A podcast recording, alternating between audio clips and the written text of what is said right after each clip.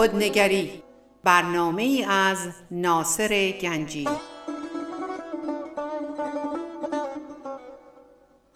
آینه چون نقش تو بنمود راست خود شکن آینه شکستن خطا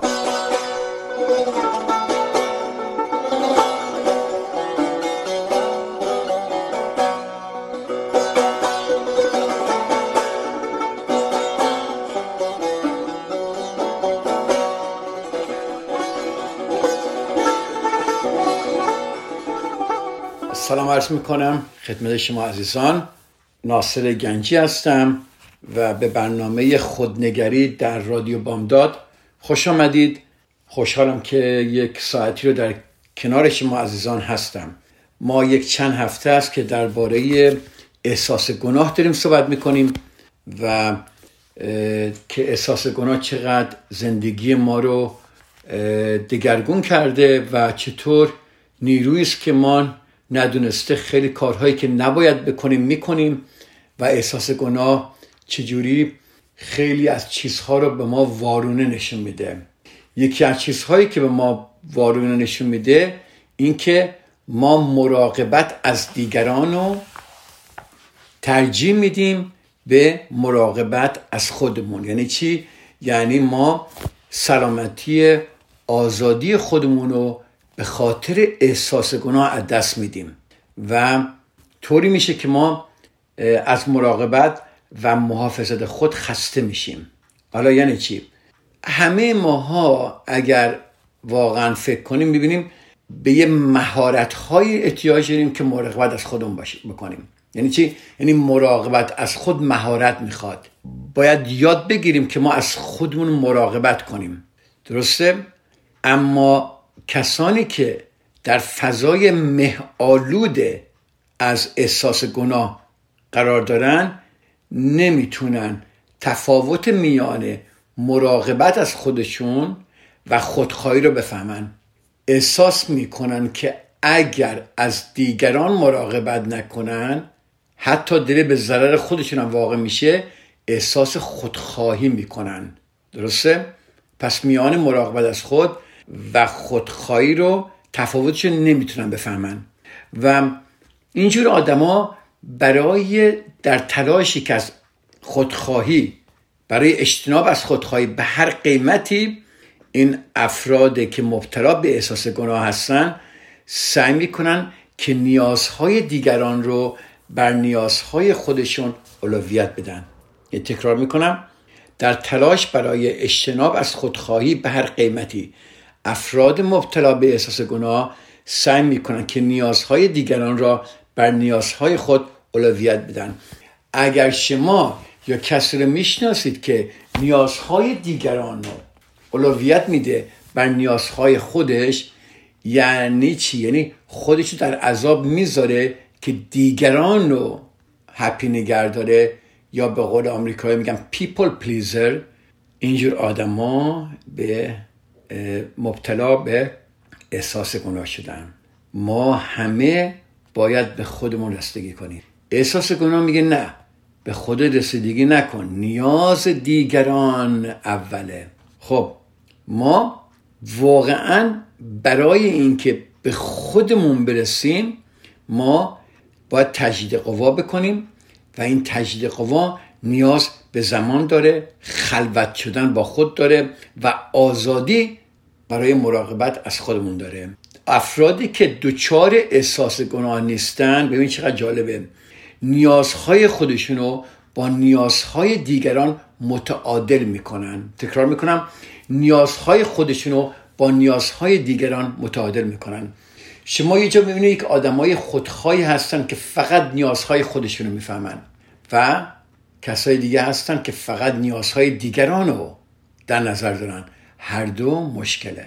ما می‌خوایم متعادل کنیم. نیازهای خودمون رو با نیازهای دیگران رو متعادل کنیم. زنان و مردان کلا همگی که دچار احساس گناه شدن در مراقبت از خود دچار مشکل هستند. مخصوصا در مورد زنان این صدق می‌کنه. در مورد خانمها این صدق می‌کنه که اینها بیشتر خانمها یعنی خانمها بیشتر از آقایون دچار احساس گناه میشن. چون خانم ها شرطی شدن که باور کنن ارزش اونها تا حدودی به این مطلب تعریف شده که چقدر خوب می‌تونن سرویس بدند ببینید به مادرمون نگاه کنیم به خواهرمون نگاه کنیم. یا اگه شما یک خانم عزیزی هستید به خودتون نگاه کنید ببینید چقدر شما دوست دارید که سرویس بدید. بسیاری از خانم ها روی این مطلب بسیار حساسن که مبادا رفتارشون به نوعی خودخواهی ارزیابی شه خیلی جالبه. یادتون باشه که قبلا من گفته بودم که مردم همه هر انسانی که شما ملاقات می‌کنه هر کاری که در زندگیتون هست خودتون همه مردم می‌خوان کارشون درست باشه. واقعا می‌خوان. درست یه عده به خودشون می‌زنن صنایع به دیگران می‌زنن ولی همه می‌خوان کارشون درست باشه. اگر یک زن باور داره که زنان خوب خودخانیستن اون سعیش می‌کنه که به این شکل رفتار کنه. همه ماها نیازهایی داریم. همه ماها. طرف دیگه این زنجیره خودشیفتگی دلبستگی عدم همدردی خودخواهی خودبزرگبینی وجود داره.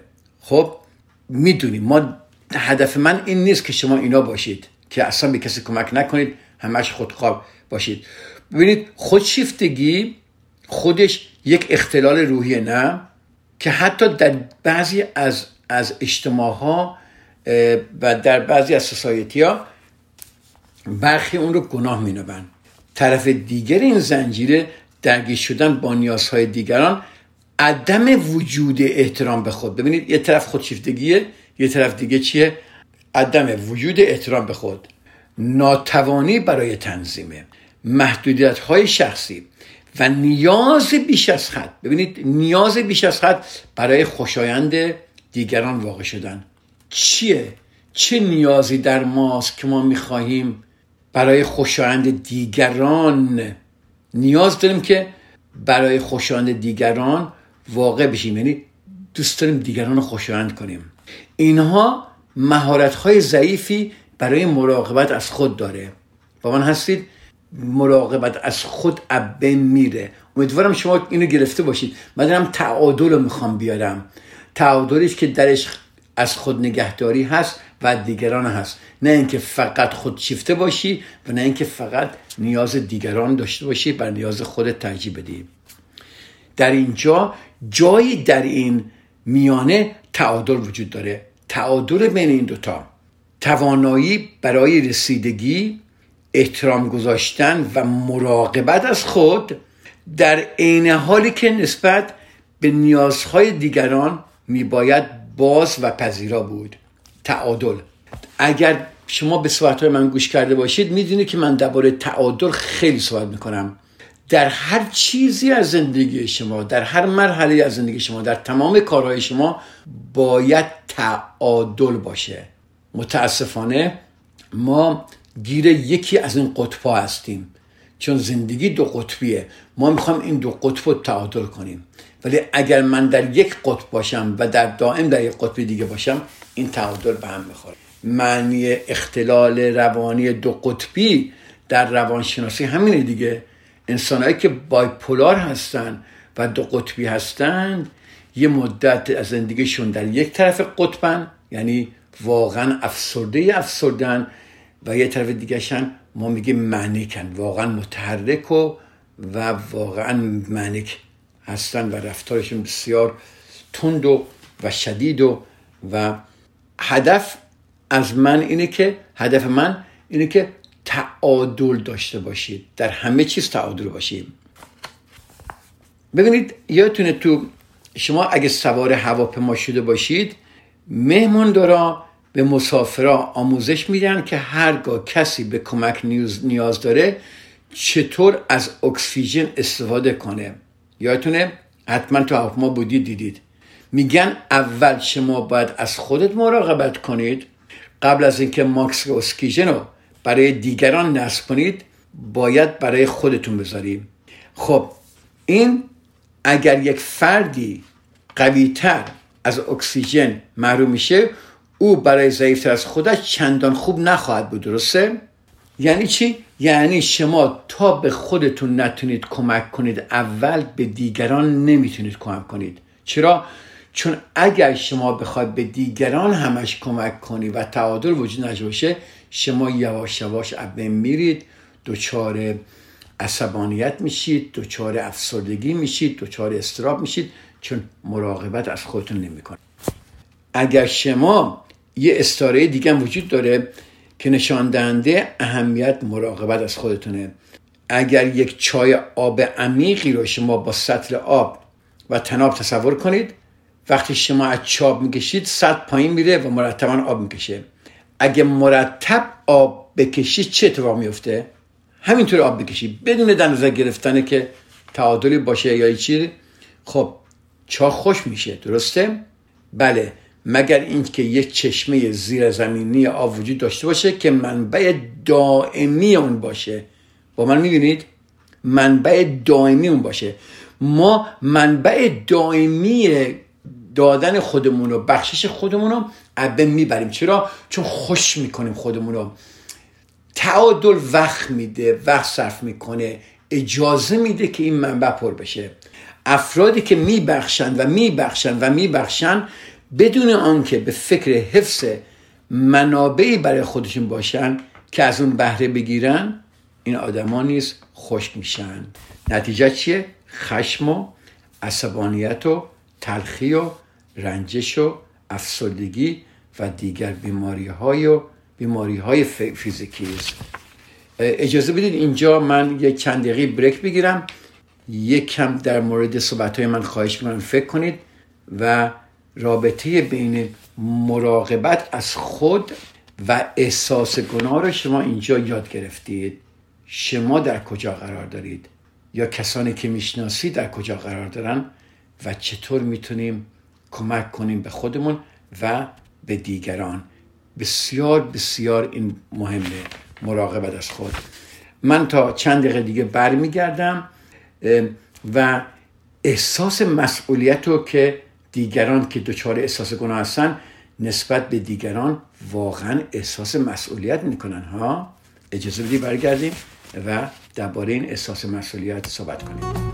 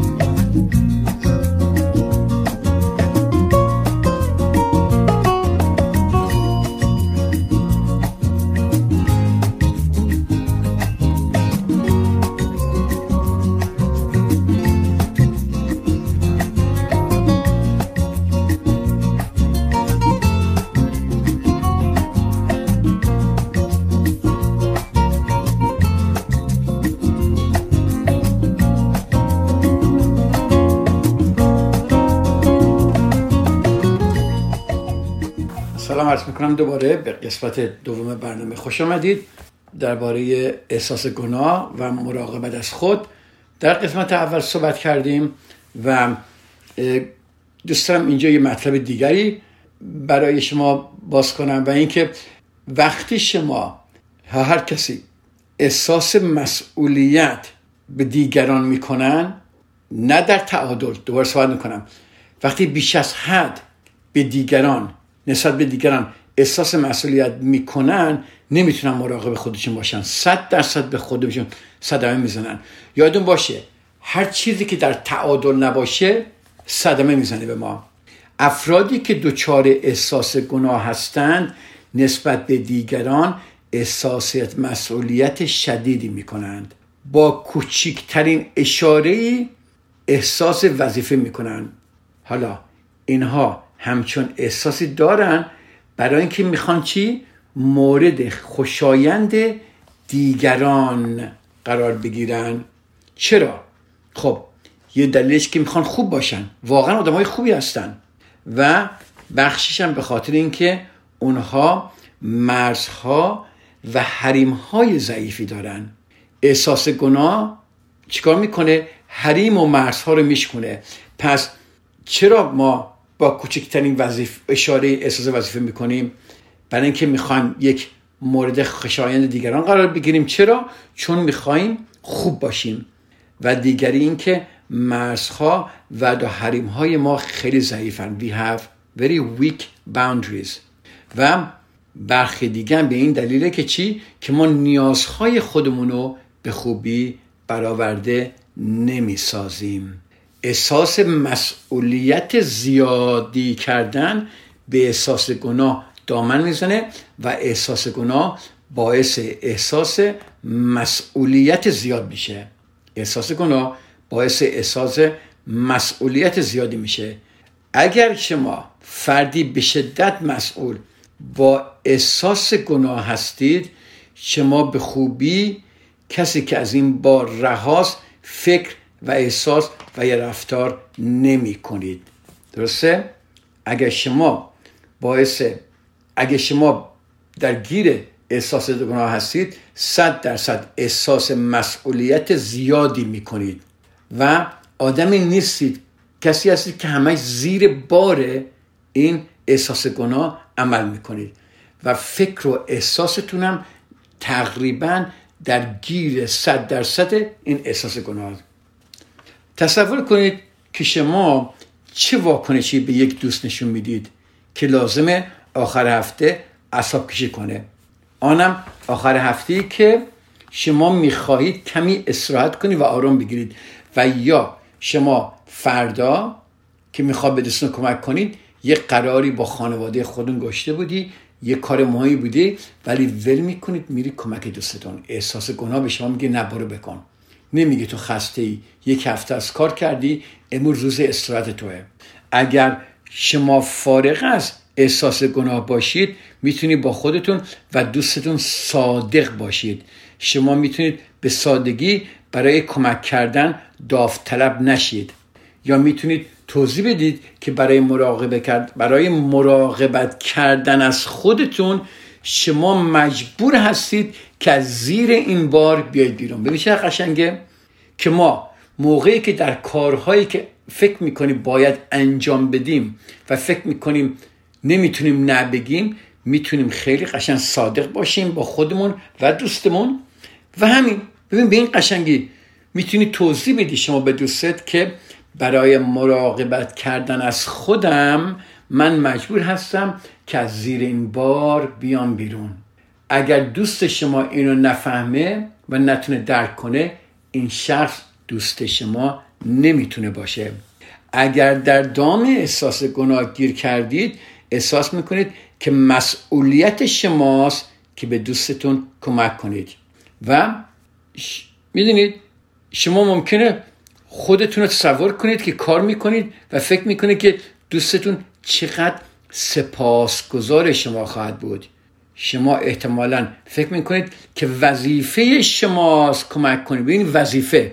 یعنی احساس گناه یک کاری رو وظیفه جلوه میده که وظیفه شماست کمک کنید. مهم نیست که چه باشه. به هر حال دوستان برای چه خوبن؟ ممکنه به خود بگی این دوست منه. من باید بهش کمک کنم. وظیفه منه. و شما حتی ممکنه فکر کنید که دوست من چی فکر می‌کنه اگر من بهش کمک نکنم؟ یا دیگر دوستان من اگر بفهمن که من کمکی نرفتم اینها چی فکر می‌کنن؟ ببینید شما مطمئن هستید که اگر در مقابل اصرار به داوطلب شدن مقاومت می‌کردید چی می‌شد؟ شما احتمالا از آخر هفته خود لذت نمی بردید هر بار فکر کنید که شما واقعا باید چی می‌کردید؟ احساس گناه مثل یک موج الکتریکی بر ما حاکمه. یعنی چی؟ یعنی ما ریلکس نیستیم. آروم نمی‌گیریم. ریلکس نمیشیم.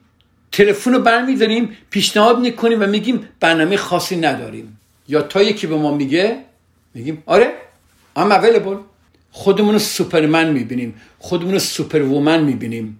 در حقیقت ما با این کار به خودمون احترام نمی‌ذاریم. کسانی که people pleaser ن می‌خوان دیگران رو راضی نگه دارن. کسانی که حد حدود احساسی ندارن. کسایی که مرز ندارن. کسایی که فکر می‌کنن باید همیشه به دیگران کمک کنن. کسانی که فکر می‌کنن caretaker ن کسانی که فکر می‌کنن سوپرمن و superwoman ن اینها واقعا به خودشون احترام نمی‌ذارن. شما باید یاد بگیرید. اگر دچار احساس گناه هستید باید یاد بگیرید چطور به خودتون احترام بذارید. همه ماها نیاز برای تایید و توانایی برای حفظ حدود ببخشید برای حفظ حدود و حریم خود داریم. ما باید مهارت پیدا کنیم که از خودمون مراقبت کنیم. مراقبت از خود یک هنره. یک هنره که باید یاد بگیریم. مخصوصا اگر از ما بچگی ما گرفتار این احساس گناه شدیم به وسیله پدران مادران و اجتماع ما که مراقبت از دیگران همیشه باید باشه. بله مراقبت از خود. شما وقتی شروع کنیم مراقبت از خود کردن و مسئولیت خودتون تعادل بدید. نه اینکه هر چیزی که میاد هر کاری که میاد هر اتفاقی میفته اول شما داوطلبید. یه کاری می‌خواد بشه شما میگی فوری می‌دونی من این کارو می‌کنم من این برنامه میچینم من اونجا می‌کنم من اینطوری می‌کنم. بین دو نفر مشکل شما میپری وسط. بذار من حلش کنم. یکی به ظلم شده شما میپری جلو. او نه بذار من میرم جلو بذار من جلوی کارا رو بگیرم.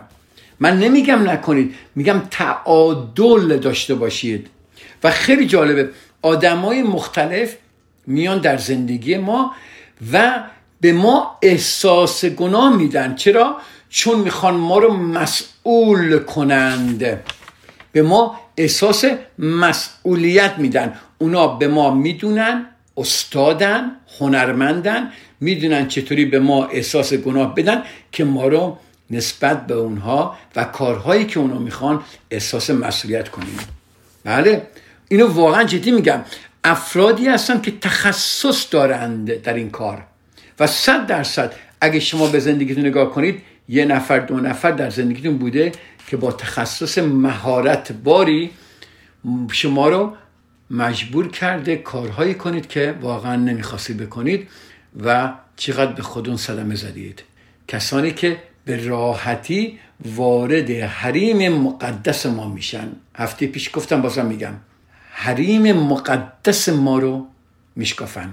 بله عزیزم ما به شما یاد خواهیم داد. که چگونه توجه خود را به آنچه که بین شما و افرادی که تخصص دارن به شما احساس گناه بدن معطوف کنید. یعنی چی؟ یعنی شما بعد از این برنامه هایی که با ما داشتید متوجه میشید. او الان این داره به من احساس گناه میده. حالا همسرتون باشه پدرتون باشه بچه هاتون باشن مادرتون باشه دوستتون باشه هر که باشه. شناسایی می‌کنید. که او این از احساس گناه داره میاد. وقتی شما این شناسایی کنید تاثیرش کاملا ابه میره. یا تاثیرش خیلی کمتر میشه. چون شما شناسایی دارید می‌کنید که چجوری دید شما داره مهالود میشه. شما می‌دونید که وارد تاریکی داری میشید. و اس اونا که تخصص دارن احساس گناهی که در شما هست زنده می‌کنند.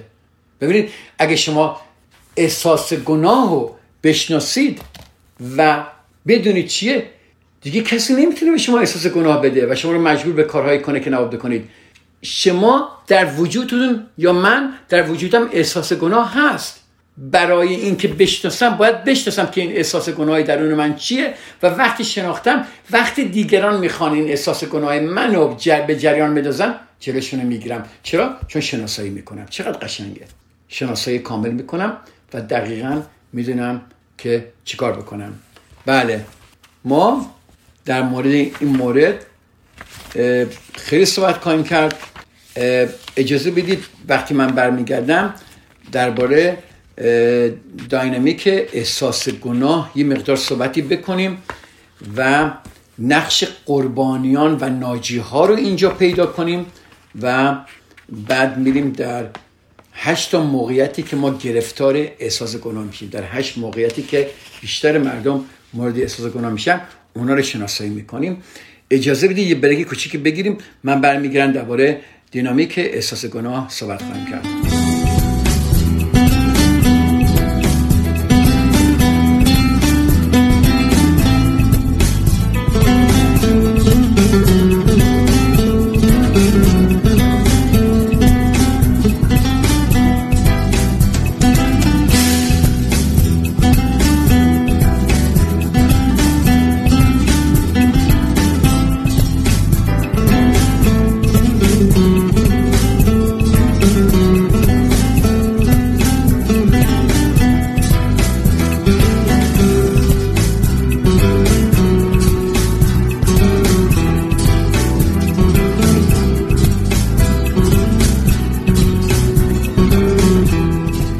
قسمت سوم برنامه خوش آمدید. گفتیم که ما در این قسمت درباره دینامیک احساس گناه صحبت خواهیم کرد. گفته شده کسانی هستند که به ما احساس گناه میدن. در قسمت دوم برنامه یه مقدار ما صحبت کردیم. خب چطور میشه که دیگران به ما احساس گناه میدن؟ این به این دلیله که احساس گناه انرژیه. انرژی است که توان کنترل رفتار داره. So it's energy that controls our behavior. پس احساس گناه خواهش می‌کنم اینو قشنگ فکر کنید دربارش و یادتون باشه. احساس چطور دیگران به ما احساس گناه میدن؟ به خاطر اینکه احساس گناه انرژی که توان کنترل رفتار داره. کسانی هستن که از احساس گناه استفاده می‌کنن تا دیگران رو کنترل کنن. و افرادی هم هستن که تا احساس گناه روشون استفاده میشه به آسانی تحت کنترل قرار می‌گیرن. ما اینجا می‌خوایم یه مطلبی درباره شما صحبت کنیم درباره قربانیان و ناجیان. اینجا در رابطه بین قربانی و ناجی رو ما مورد جستجو قرار میدیم. دو تیپ شخصیتی که به اتفاق هم احساس گناه سمی رو باعث میشن.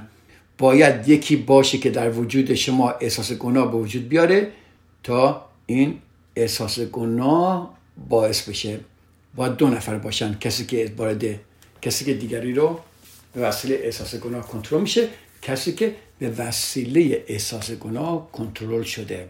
پس قربانیان و ناجیا هستن اینجا می‌تونیم بگیم. حالا من براتون تعریف می‌کنم بیشتر. قربانیان به لحاظ احساسی from the feeling standpoint قربانیان به لحاظ احساسی افرادی جریه دار هستند که از احساس گناه برای کنترل دیگران استفاده می‌کنن ببینید the victim are the one who are using this. یعنی قربانیانن که از احساس گناه برای کنترل دیگران استفاده می‌کنن قربانی هستند. خب هر قربانی احتیاج به ناجی داره نه؟ پس اون کسی که در شما داره احساس گناه تولید می‌کنه و یک قربانی هست اون موقع شما که تحت کنترل قرار می‌گیرید شما میشه یک ناجی. و که ناجیان افرادی هستند که قصد دارن با آنها کمک کنن. پس دینامیک dynamic یا دینامیک این احساس گناه دو نوع شخصیت می‌خواد. بیشتر مواقع شخصیتی که قربانیه و شخصیتی که ناجیه. خواهش می‌کنم به این خوب گوش کنید. چون من خودم وقتی research می‌کردم پژوهش می‌کردم در مورد احساس گناه چقدر خودم رو در دید ناجی دیدم و بعضی وقتا هم خودم رو در دید قربانی دیدم. قربانی شدن سنگبنای شخصیت بسیاری از افراد و نوع برداشت اونها از خودشونه. تکرار می‌کنم. قربانی شدن سنگ بنای شخصیت بسیاری از افراد و نوع برداشت اونها از خودشونه اینجور آدم ها برداشتشون از خودشون که من قربانیم و تمام زندگیشون رو در طول زندگیشون به عنوان یک قربانی نمایان میشند هر جا هستن قربانی هن. شما می‌دونید که کسی یک قربانی تمام ایار است و در دادن احساس گناه به شما تخصص داره. حتما یکی در زندگیتون بوده اگر الان نیست. کسی که یک قربانی تمام ایاره و من چند تا می‌شناسم و در دادن احساس گناه خیلی تخصص داره. اینا قربانیان واقعی نیستن. اینا قربانیان احساسی هستن که اینجوری واقعا فکر می‌کنن هستن. قربانیان واقعی نیستن. قربانیان واقعی کیان؟ افرادی هستن که نیاز به کمک دارن. اما هستن کسانی که از قربانیان واقعی تقلید می‌کنن. و ما اینها رو بشیم چی؟ قربانیان تقلبی. اگر شما یک ناجی هستید قربانیان تقلبی روی شما قدرت دارند. ببینید یک ناجی تا قربانی نباشه ناجی نمیشه. حالا کی قدرت داره اینجا؟ آیا قربانی قدرت داره یا ناجی؟ با من نگاه کنه اینجا. صد درصد قربانی قدرت داره. چون قربانی داره ناجی رو کنترل می‌کنه. ناجی ممکنه بگه واو نگاه کن من چیکار دارم می‌کنم من دارم کمک می‌کنم دارم اون کارو می‌کنم. ببین احساس خوبی به خودش میده که من قهرمانم من یک ناجی هستم. ولی قربانیان تقلبی روی کسانی که ناجی هستند قدرت کامل دارن. برای چی؟ برای اینکه می‌دونن چطور روی حساسیت ما برای نیاز خود تجارت کنن. گوش کردید اینو؟ که چطور روی حساسیت ما برای نیاز خود تجارت کنن. و اونها از این قدرت برای کنترل ما ناجی ها استفاده می‌کنن. اولش که شما هنوز با احساس گناه آشنا نیستید خیلی سخته که یک قربانی واقعی رو از یک قربانی تقلبی تشخیص بدید. خیلی سخته. اما ضروری است که یاد بگیرید که چطور تفاوت را بگویید و وقتی یاد می‌گیرید که قربانی واقعی را از یک قربانی تقلبی تشخیص بدید آزاد میشید. و آزاد میشید و انرژیتون دقیقا میره به کسانی که نیاز به کمک شما دارند. نه کسانی که احتیاج کمک ندارن ولی ما همینجور داریم کمک می‌کنیم. و ما شروع می‌کنیم کسانی که به نیاز به کمک ما دارن پاسخ بدیم و در مقابل قربانیان تقلبی مقاومت کنیم. یعنی چی؟ یعنی به قربانی های واقعی کمک کنیم و به قربانیان دیگر در مقابل قربانیان, قربانیان تقلبی مقاومت کنیم. ببینید یکی از راهایی که می‌تونیم نگاه کنیم ببینید قربانیان واقعی خیلی هاشون قربانی به دنیا میان. بچه که مثلا دچار ناتوانی های جسمی یا ذهنی هستن بچه که توسط خانواده خودشون یا دیگران مورد آزار یا قفلت قرار گرفتن یا مردمی که از فرصتهای فرهنگی به دلیل فقر، مسائل نژادی، جنسی یا هویت جنسی محرومن. از فرصتهای فرهنگی به خاطر فقر و نژادشون یا جنسشون یا هویت جنسشون از این فرصتهای فرهنگی محرومن. افراد سختکوش با مسائل مالی به دلایل بلایای طبیعی یا جنگ یا شرایط مالی مواجه میشن. خیلی آدم هستن که واقعا دچار گرفتاری میشن. افراد که واقعا سختکوشن بسیار کار می‌کنن یا ورشکست میشن یا نمی‌دونم مشکلات دیگه میاد براشون. یا بیوه زنان و یتیمان آنهایی که به ناروا محکوم شده و کسانی که به خاطر جراحت های دردناک آسیب دیدن اینا رو می‌تونیم بگیم قربانیان واقعی. قربانی تقلبی آنهایی هستند که بر سختی های زندگی سرسختی های زندگی آنها غالب اومدن و می‌تونن پیش برن. می‌تونن پیش برند ولی وانمود می‌کنن که اگر چون نباشی اگر ناصر گنجی تو ناجی من نباشی من چجوری پیش برم؟ چجوری زندگی جلو ببرم؟ و ما میگیم او به من نیاز داره. دیدی شما افرادی که بچه دارن جوان دارن جوان های 17 ساله دارن مثلا یا به بالا یه دوست بد دارن بعد باشین صحبت می‌کنید بچه های ما میگن او به من نیاز داره اون هیچ کس نداره.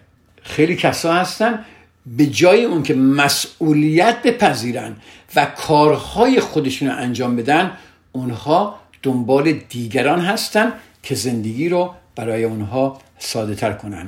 خیلی ساده است. ببینیم افرادی که به عنوان بچه محافظت نشدن قربانیان قفلت هستن. نه؟ قشنگ میشه دید. افرادی هم که خیلی ناز پرورده هستن. اینو گوش کنید. آنها نیز قربانی محسوب می‌شوند. ببینید. ناز پرورده هستن. والدین یا مراقبانی که خیلی فرزندان خود را لوس می‌کنن تجارب ضروری برای رشد احساسی خود ندارند. برای همین ما میگیم بچه رو زیاد دوست نکنید. چون اون تجربه هایی که باید ضروریه که برای رشد خودشون داشته باشن رشد احساسی خودشون داشتن ندارن. ما نباید بچه ها رو لوس کنیم. بچه هامون اگه ما لوس کنیم قربانیشون می‌کنیم. وقتی هرچی می‌خوام بهشون بدیم قربانیشون می‌کنیم. بچه ها نیاز به امتحانات و سختی ها دارن که به اونها استقلال و خودکفایی رو یاد بده. وقتی اونها این تجارب رو به دست نمیارن به نوعی مورد قفلت قرار می‌گیرند. و این موضوع به آسانی منجر به احساس قربانی شدن میشه. با من هستید؟ وقتی بچه ها تربیت نمیشن و به اونها دلداری و محبت زیادی میشه آنها از کودکی از کودکی احساس کمال نمی‌کنن. از طرف دیگه بچههایی که به خاطر مسئول بودن با آنها پاداش داده می‌شود. ببینید تو برادر بزرگتری باید همیشه مواظب برادر باشی. تو مسئول برادری تو مسئول خواهر هستی طوری بار میان که ناجی باشن. اگر شما در کودکی به خاطر ویژگی های یک ناجی تحسین شده اید به عنوان یک برد بالغ مایل هستید که نقش ناجی را داشته باشید. با من هستید اینجا؟ تکرار می‌کنم. اگر شما در کودکی به خاطر ویژگی های یک ناجی تحسین شده اید به عنوان یک فرد بالغ مایل هستید که نقش ناجی رو داشته باشید. اجازه بدید من اینجا صحبت های این جلسه رو تموم کنم چون می‌خوام بیشتر درباره این ناجی شدن که ما چجوری ناجی میشیم و چطور در کودکی ما رو شرطی می‌کنن که ناجی بشیم. بیشتر اینو بشکافیم و در موردش صحبت کنیم. من هفته دیگه در همین موقع در خدمت شما عزیزان شنوندگان عزیز رادیو بامداد خواهم بود. من یه پادکستی دارم در تمام صحبتی که تا حالا در رادیو بامداد کردم. این پادکست ها وجود داره. شما می‌تونید دسترسی داشته باشید. با رادیو بامداد تماس بگیرید و در برنامه خودنگری می‌تونید اینها رو نگاه کنید. من شما عزیزان رو به خدا میسپارم و هفته دیگه در خدمت شما عزیزان خواهم بود. خدا نگهدار.